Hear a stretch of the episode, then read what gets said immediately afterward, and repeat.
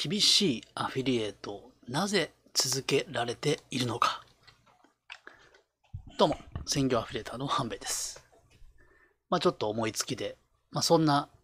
大した話ではないですが、えー、明らかに 私が始めた2015、6年のアフィリエイト、まあ SEO とかね、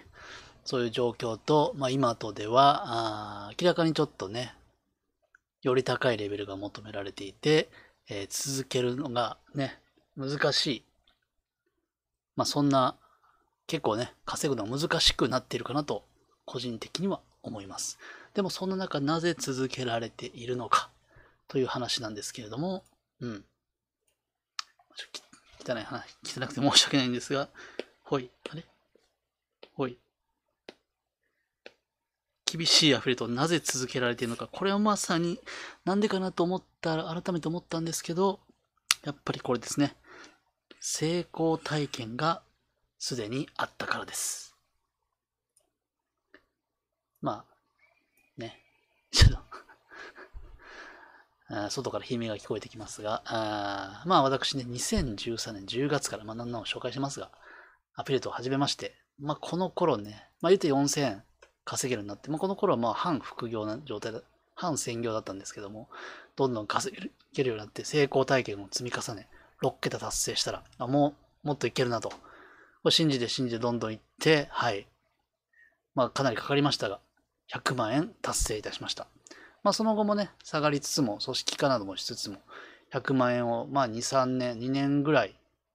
えー、得ていますが、2019年3月以降、YMIL といいますか、まあ私の、もうもともとこの辺のね、2018年、まあこの辺で、あれかな？一回、青汁とかそういう 健康食品系は、コアアップデートがあったんかな？健康アップデートがあって、で、その後も、まあ僕はそんなに健康ジャンルやってなかったから運よく助かって、えー、ここで、えー、投資ジャンルとかも含めて YMOL 全般のバクバクアップデートがあって大きく下がってしまいました。まあその後はね、厳しかったです。もう何を書いても記事が上がらないと。SEO でほとんど稼げない状態になっていて、でも続けました。で、この辺とかブラックアフィリートでちょっと上がったりして、まあこの辺とかは何なんでしょうね。ほぼ SNS 売上だと思うけど、まあ11万とかもね、下がってますしね。相当普通で考えれば厳しかった状態だと思います。ただまあなんとか続けていって、まあこれちょっとあれですけども、前月の売り上げは、えー、まあ徐々にね、SEO が上がってきて、まあ前月は SEO のみで70万近くいって、まあ今月もですね、まあ、まだ数えてないですけど、まあそれなりにいい感じでありますので、ああ、やっとちょっと形になってきたかなと。まあもちろんね、SEO なんてすぐ吹っ飛ぶかもしれないんであれなんですけど、なってきたかなと。よくこの2年間続けられたなということなんですよね。うん。その理由考えますと、まあもちろんこう成功体験があったから、そうそうそう。成功体験があったからなんですけども、これか。つまり今までこうね、100万稼げる、アフィリエイト、アフィリエイトで100万稼げるっていうのが分かってたので、経験十分知ってたので、あの、また稼げるんじゃないかと、また頑張ればいけるんじゃないかというモチベーションになったわけなんですよね。はい。だから本当に稼げると思ってる。思ってるから、えー、ね、普通であれば、心折れちゃうところを、いろいろと試行錯誤ができたと。まあ SEO 無理でも、まあじゃあ SEO 無理でも、まあじゃあ SNS とか、まあリスとか、まあまあブラック SEO とか、何かしらやれば結局稼げるじゃんみたいな。まあある意味軽い気持ちで稼げて、まあそう簡単ではないんですけども、普通にね、SNS で稼げるって言って私 SNS 頑張りましたけど、なかなか頑張っても2、30万で、えー、全然、でも2、30万稼げちゃったということは、まあ、本当に稼げてきたと。普通に考えれば無理だと思ってたけど、自分でできると思ってたら、えー、思ってたからこそ、や、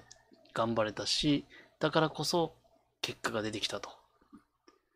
だからね、本当は、あなた IQ90 だけど、あなた IQ150 ですよっていうクラスに入れられたとしたら、あれ？俺頭悪いと思ってたけど、実は IQ いいんだと。そう思って勉強してたら本当に頭良くなっちゃったみたいな。本当に東大受かっちゃったみたいな。まあそういう感じを、なのかなと自己分析しております。仮に今、ね、まだサラリーマンでアフィリエイトゼロからやってたらどうなんだというと、昔は、昔ほどイージーじゃないので、まあ折れてる可能性が高いかなと思うんですけどね。うん。まあ他の YouTube とかやったかもしれません。ほんとね、昔と比べるとやっぱり難易度が高くなってて、この時なんて、もう僕あんま SE を気にしてなかったですからね。とにかくいい記事を書く。投資。投資ジャンル。ちょっとあれか。まあ例えばその他も、ちょっと待ってね。えー、まあ、AGA でさえ。どれだ？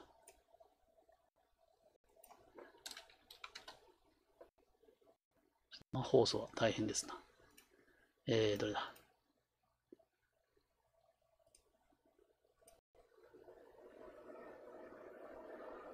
読み込みません。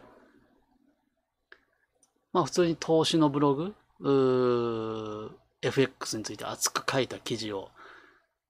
1記事5000文字とか、そんなに画像も、まあ、画像入れてるけど、まあそそんなにね、今みたいに入れてなくても、まるまる FX で上がったり、FX 業者おすすめで、まあ1位にはならなかったけど、10位とかに上がったり、それなりに上がってきてたんですよね。で、AGA、まあ、薄毛？こういった体験ブログも20代 AGA でしばらく1位でしたし、えー、〇〇クリニックでのターンワードで1位でしたし、まあ、こんな風にガチ、熱い気持ちを熱く、これただただ、た だただ、ただただそう並べてただけかもしれんけど、とにかくさ、昔こういうのなかったんでね、こんな一つの分野に熱く書いてる記事、あの、サイトっていうのが少なかったんで、というのもあったんで、こういうのをガーッと書いた結果、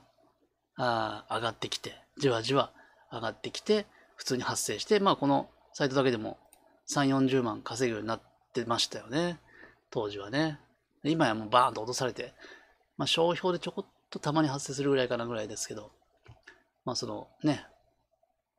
こういった薄毛改善とかそういう YMYL ワードはもう一切上がらなくなりました。おそらくどんだけいい記事を書いても上がるのはちょっと難しいかなと。あドメインパワーが必要なんじゃないかなと今は思いますけどね。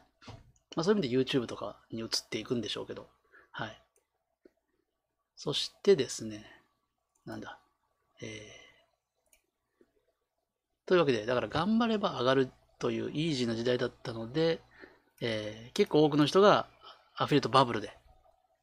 みんな成功体験を感じて、成功体験があると、次もいけると思うから、さらに行って、本当に100万、200万いって、1000万いっちゃう人も、ポロポロ出てきたという状態で、まあ今もね、いるんでしょうけど。だから今、ゼロからやってたら、確かに、えー、厳しいは厳しいと思いますけど、じゃあ、諦めろっていう話じゃなくて、まあ、思考は現実化するということで、まあ、こんな状況でもできると、まあ、信じる。と、あまあ、まあ、ついてるついてると。ついてない時でもついてるというと、ついてるところがどこかって、今、ついてない状況でもついてるところはどこかと気づくようになる。そしてどんどん道が開けるような感じで、まあ、できてない状況でもできると信じることで、あどこができてるか分かってきて、またね、あの、個人の方でもうまくいってくるかなと思うんですよね。でまずは小さな成功体験を積み重ねていって、継続していくのが良いかなと。まあ、その最初のね、当時もよ、当時もブログで売り上げ上げるのは、それは大変だと言われてましたよ。当時も。今思えば1万文字頑張って10記事ぐらい書けば同じテーマで上がってたから、あの、今思えば簡単っちゃ簡単だけど、当時はそんなものに、稼げるかわからんものに、サイトを作るのにそんな記事書くなんて、なかなかしようと思ってなかった。企業も全くしようと思ってなかったんで、よかったんですけどね。ええ、今思えば簡単でしたけどね。小さな成功体験を積み重ねていけばいいかな。まあちょっとね、普通に考えて、じゃあ AGA のブログを頑張っていうのは、多分ダメだと思います。多分ダメ。多分ね。わかんないよ。わかんないですけど、じゃあどうすればって言ったら、まあ YouTube とかするとか、まあインスタとかするとか、何かね、道はあると思いますので、まあ別ジャンルするとかね、あると思うので、うん。何か道をね、一つ一つできると思ってたら、こういうのが見えてきたりして、でさらにまあいろいろ見えてきたりして、えー、結果が出るかなと。自分は IQ150 なんだと信じ続ければ、東大にも受かっちゃうと。何浪しても。みたいな感じで行くんじゃないかなと思うので、まあ何が言いたいかって言ったら、まあそんなもんでございます。テッドさん、コメントありがとうございます。というわけで、お役に立てましたらチャンネル